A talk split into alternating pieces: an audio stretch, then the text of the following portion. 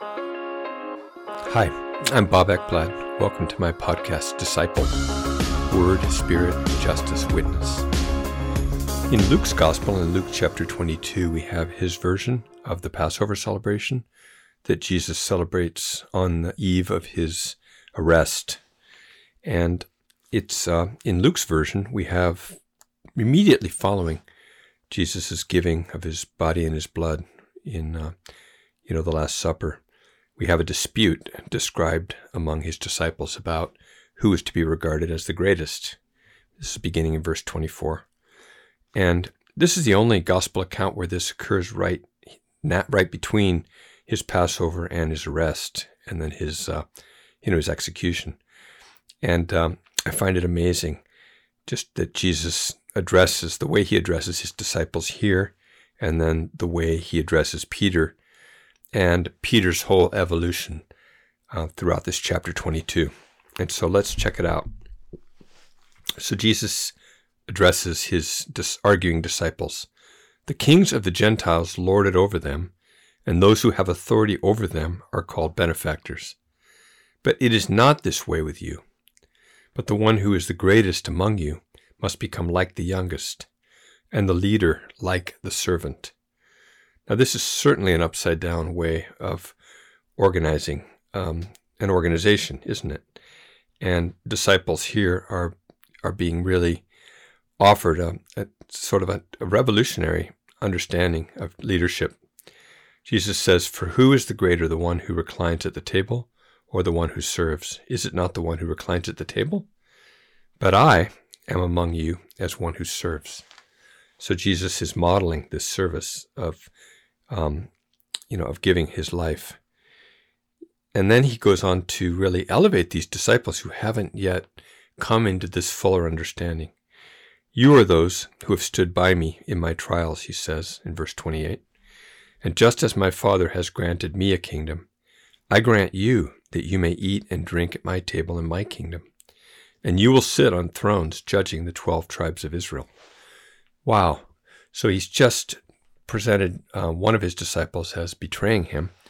And then immediately after he makes this uh, statement about the elevation of his 12 disciples, he says, Simon, Simon, behold, Satan has demanded to sift you like wheat.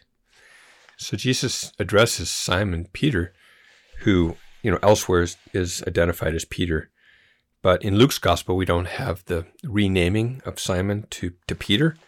But we do in both John chapter 1, verse 42, where Jesus, uh, you know, identifies him as Simon and then calls him Cephas or Peter, changes his name. And then we also know this from, you know, Matthew chapter 16, you know, where Jesus, um, after Peter responds or Simon responds by saying, identifying Jesus as the Christ, the Son of a living God, um, Jesus says, um, Blessed are you, Simon Bar Jonah. So that was his name, Simon, son of John, because flesh and blood did not reveal this to you, but my Father who is in heaven. And I also say to you that you are Peter, and upon this rock I will build my church, and the gates of Hades will not overcome it. And I will give you the keys of the kingdom of heaven, and whatever you bind on earth shall have been bound in heaven, and whatever you loose on earth shall have been loosed in heaven. So Simon is Simon Peter is elevated in Mark, Matthew's gospel, and but then here in Luke he's called Simon. Simon, at this point where Jesus is um, prophesying about how Satan has demanded permission to sift him like wheat, which doesn't sound very good, does it? And Jesus says, But I prayed for you that your faith may not fail, and that you, when once you have turned again, strengthen your brothers.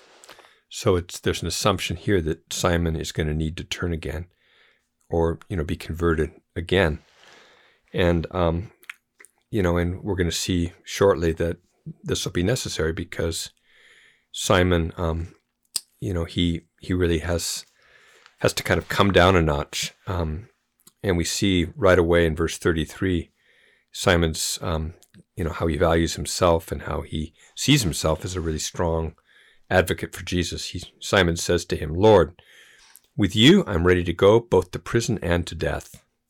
Okay, wow. So he's really placing himself up there at the level of Jesus. And um, and Jesus says to him, I say to you, Peter, the rooster will not crow today until you have denied me three times that you know me.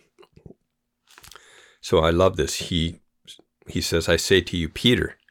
So he's just called him Simon, but now he addresses him in that higher um, name that he's renamed him in other gospels. You know, the rock, um, the rooster will not crow today until you have denied three times that you know me. And um, and then right immediately following this, we have you know Jesus in the Garden of Gethsemane, where you know where he brings the disciples to pray with him, and you know they're unable to to pray with him. They fall asleep, and you know, and then he's betrayed by Judas, one of the disciples who, in some of the gospel accounts, is described as Peter, strikes the slave of the high priest and cuts off his right ear. But here Jesus stops them and heals the, this man's ear, and um, and then he's taken off and he's arrested. And so it must have been confusing for these disciples, right? Because they were following Jesus as the Christ and they had views of the Messiah that were likely, you know, marked by the mindset of the times that he was going to be a conquering, victorious hero.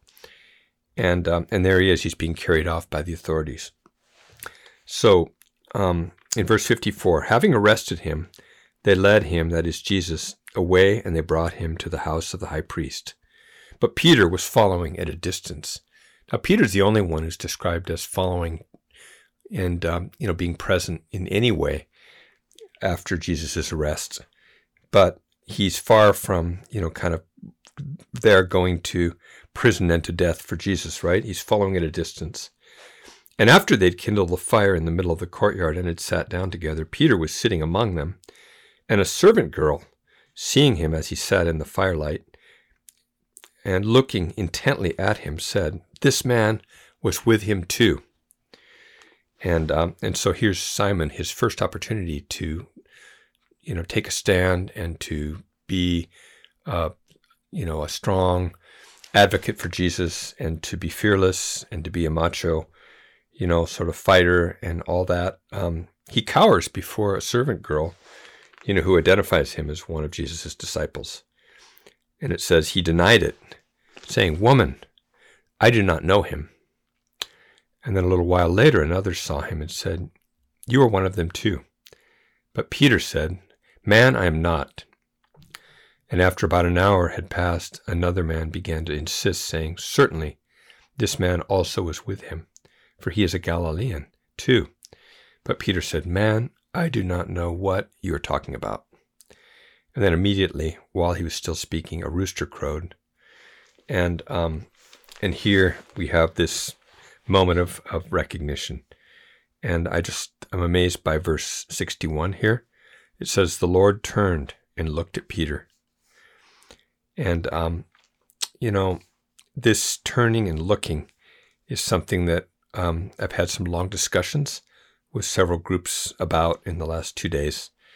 You know, last night I was with a bunch of Russian guys in a recovery house in Krasnodar with my Russian translator friend.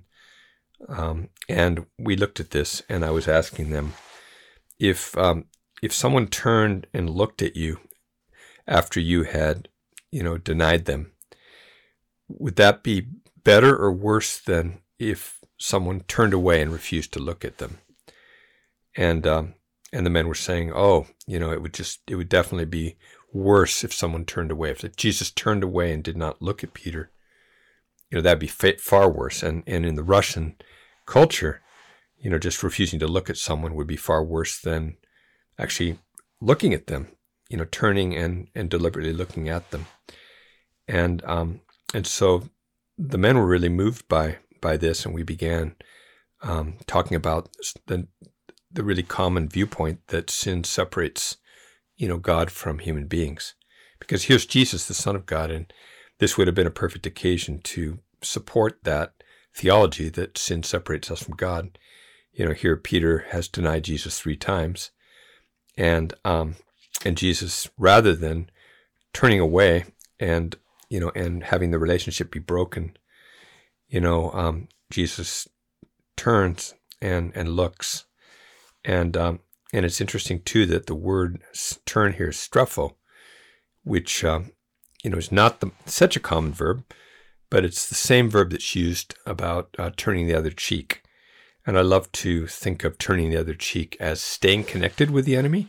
You know, when someone hits you on the on the on the one cheek, turn the other also. It's a way of like um, really asking disciples of Jesus, us to stay engaged with the person that's the antagonist. And so, in a way, that's what Jesus is doing here, isn't he? And so he turned and, and he looked at Peter. And um, the term here for look upon, um, epiblepo, is um, is like he looked intently at Peter. And and then Peter remembered the word of the Lord and how he told him before a rooster crows, "Today you will deny me three times." And um, and Peter is cut to the core. He went out and he wept bitterly. And I think here we see like a moment of conversion, don't we? Or at least a moment of, of repentance. And, um, you know, and, and, and this is, I think, the humbling of Peter, where, you know, Jesus's regard goes right into his core and he feels the connection with Jesus despite his turning away you know, um, and and and that leads to you know to lament, you know, to crying. And um, I was asking the Russian guys, well, so would that be something that would be common among Russian men, even hardcore ex-offender guys like you guys? I mean, is it common to to cry? And they say, oh yeah, you know, we we cry, but of course we would never do it in front of anybody. We would just do it privately. so, um, but anyway, um, another thing that came up when we were in the discussion last night was the Russian guy says that said that denial of someone was a completely normal code of the street in Russia. That everyone understands that if your um, if your friend is arrested, then everyone denies knowing them, and that that's that's just uh, something that everyone knows is is kind of the rule of the street. Because if you if you admit that you know someone, then you know you have that there's the risk you're going to be arrested too and and and the crime is much worse if if it's a crime that is done by a number of people like it's a conspiracy then if it's more than one person. So everybody you know um, kind of scatters. And so what peter did was you know was would have been considered just the, the normal right thing intelligent wise thing to do in a case like this. But at any rate peter was cut to the core because he really saw himself as someone who was going to be right at Jesus' side. And um, and so what happens immediately following this? You know, um, well, before we look at that, um, I was just asking, you know, the people, well, what would you prefer? You know, to you know to weep bitterly or to take a stand, and um, and to be identified with Jesus right from the start you know, why would have that been such um, something to be so afraid of? And of course, you know, just being arrested and the threat of incarceration, the threat of being beaten, just the violence of the Roman Empire would have been plenty of plenty of a, a good enough reason to, you know, to to be afraid, I guess. And what follows immediately after this confirms that. Now the men who were holding Jesus in custody were mocking him and beating him and they blindfolded him, and they were asking him, saying, Prophesy, who is the one who hit you? And they were saying many other things against him, blaspheming. So, so here we see, you know, this, uh, you know, that what Jesus was really up against was pretty hardcore. You know, just um, people holding him in custody, mocking him and beating him. And, um, you know, I was asking the men whether that was any of them had been mocked and beaten, and most all of them had, but none of them had been blindfolded, you know, while they were being mocked and beaten. But of course, that's something that happens to people today, people that are being tortured, and um, and you know, but the the level of of ridicule that Jesus experienced, of you know, being asked to prophesy who's the one who hit you, and and the blasphemy, you know, is is is awful.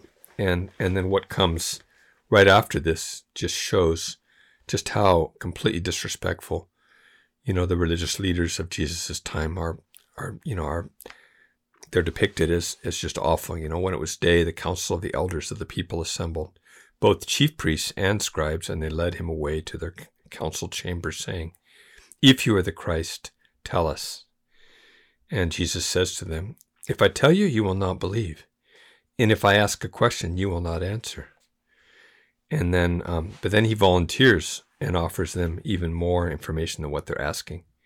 He says, But from now on, the Son of Man will be seated at the right hand of the power of God. And then they all said, Are you the Son of God then? Okay, which is is saying something more than saying um, that he was the Messiah. And he said to them, Yes, I am. And then they said, What further need do we have of testimony? For we've heard it ourselves from his own mouth. And then, um, then the whole body of them got up and they brought him before Pilate. So here, um, you know, the religious leaders, the chief priests, you know, the council of the elders are bringing Jesus and handing them over to the Roman, you know, the Roman Empire you know, to the representative, to the governor Pilate, and um, and they began to accuse him, saying, you know, we found this man misleading our nation and forbidding to pay taxes to Caesar, and saying that he himself is Christ, a king, and um, you know, it's like, like here they are, they're they're just completely turning Jesus, you know, in, you know, just um, I guess denouncing him, and um, and Pilate, um, he asked them, saying, or he asked Jesus, Are you the king of the Jews? And, and he answered him and said, It is as you say. Um, and then Pilate said to the chief priests and crowds, I find no guilt in this man. And so, in a way, you know, Pilate is really uh, maybe just seeing this guy. Okay, Jesus is kind of he's got some mental health issues. He's he's psychotic. I mean, you know, he thinks he's the king, but I mean, obviously the Jews, um, they're all subjugated and they're under the control of the Roman Empire. So, okay, so what? He's the king of the Jews, and the king and the Jews are are coming to me, Pilate, as the representative of the Roman Empire. So, obviously, this is nothing to worry about, right? But um, they kept insisting, saying he stirs up the people, teaching all over Judea, starting from Galilee, even as far as this place. And then, um, and then Pilate, his response to that is, is, oh, he's a Galilean. Okay, well, there's another jurisdiction then, and uh, Pilate uses that as an excuse to send him off to Herod. And uh, it's just, it's just so incredible just rereading this story and seeing how uh, all of these authorities really they just don't see Jesus as as anybody, and um, and of course that um, that plays itself out in the way that they end up, you know, um, turning him over to be crucified, and you know, executing him, even though he um, they didn't recognize that he was even guilty of anything, and I I just think it's this is such a huge tragedy that is presented here in the gospel accounts and the disciples are a part of it aren't they? You know and here jesus is taking such a humble path of allowing himself to just go right to to his death you know through by the death penalty and um you know and refusing to uh, you know to opt out of that and and he's inviting his disciples you know to to follow him in this similar path of refusing power according to this world and, and being about a kingdom that is not of this world. And um, I've just been thinking this Holy Week just about these kinds of things and been super touched by them. And um, last week I had the opportunity to, or two weeks ago, I had an opportunity to teach a group of 20, 22 or 23 students at um, a Lutheran Bible College up in uh, near Edmonton in Alberta. And it was a beautiful opportunity to read through the whole book of Isaiah and to teach, you know, over five days. And, uh, you know, and I got, I, I got a paper back from one of the students and I, I just like to share, um, some of what this student, um, some of the reflections based on Isaiah chapter 53. You know, um, who has believed our message and to whom has the arm of the Lord been revealed?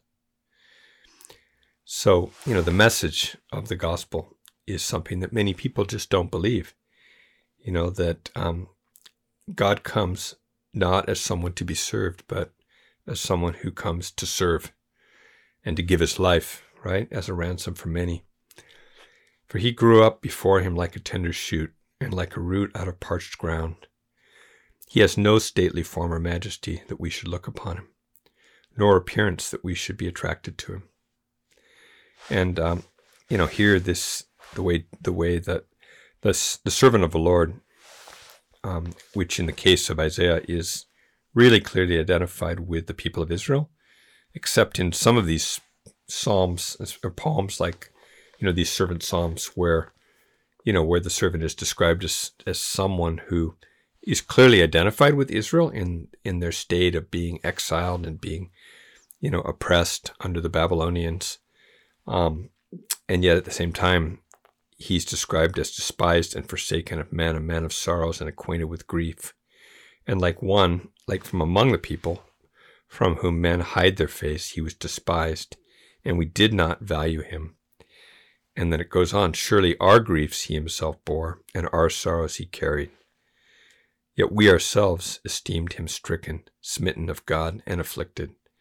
But he was pierced through for our transgressions, he was crushed for our iniquities. And the chastening for our well being fell upon him, and by his scourging we are healed. And, um, you know, this, this uh, presentation is, uh, you know, of the suffering servant, you know, is cited in different ways by the gospel writers, although there's really no mention of how Jesus appeared but this caught the, the eye of one of my students, um, a young woman named Katie Melancon, who, um, and I just want to read her reflections on this, which I find so powerful and in alignment with, you know, what we just see, we just saw about Jesus's uh, humble posture. So, um, so we see in um, in her in her presentation. Who was the servant of the Lord? I think it is fair to assume that the described servant of the Lord was Isaiah prophesying about Jesus Christ hundreds of years before he was born. The servant of the Lord was said to have grown up in the Lord's presence. The servant of the Lord was described to have, have an appearance that was not appealing to the human eye. He stood out to us aesthetically, but not in a positive way. The servant of the Lord was described as almost looking inhuman, as you could barely tell that he was a man, whether that means that he had an androgynous appearance or if that means he simply didn't look human at all. I'm unsure, but the point is made that we know the servant of the Lord was physically unattractive. This description makes sense and is accurate from the description that we have of Jesus Christ from the New Testament. Yet it is strange that in all forms of art depicting Jesus, old and new, we are often greeted with the soft smile of a white man with a beard and beautiful long hair. These works of art are beautiful, but biblically and geographically inaccurate. We know that Jesus was not a beautiful man with light colored skin, but a visually unappealing brown skinned man. This brings up the question why are we often depicting our Lord and Savior as something that he's not? when we have such a strong description. And of course, um, here Katie is um, is using Isaiah 53 to describe what Jesus looked like, even though in the gospel accounts we don't have any description of what Jesus looked like. But but that's okay. I, I still find this so powerful. In my opinion, she says, I think it is strict it strictly comes down to how the human mind works. We are humans and we have we are a bit hardwired to follow beauty. We see this every day in media when it comes to modeling and social media, but this is also present in who we trust. Politicians will do better based on their appearance. Look at Justin Trudeau. Often attractive criminals will receive lighter sentencing.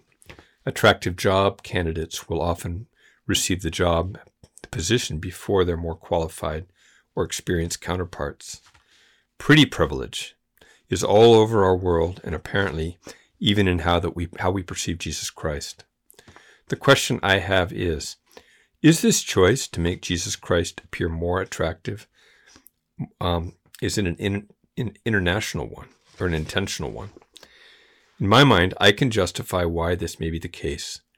Painting Jesus Christ as more attractive, especially closer to the time that Jesus was around, may have been a way to make him seem like a more trustworthy man to follow, and may have been an aspect in Christianity gaining more followers.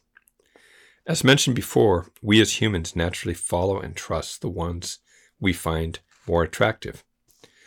This is a common tactic used today, but I also think the beautification of Jesus Christ has caused great harm.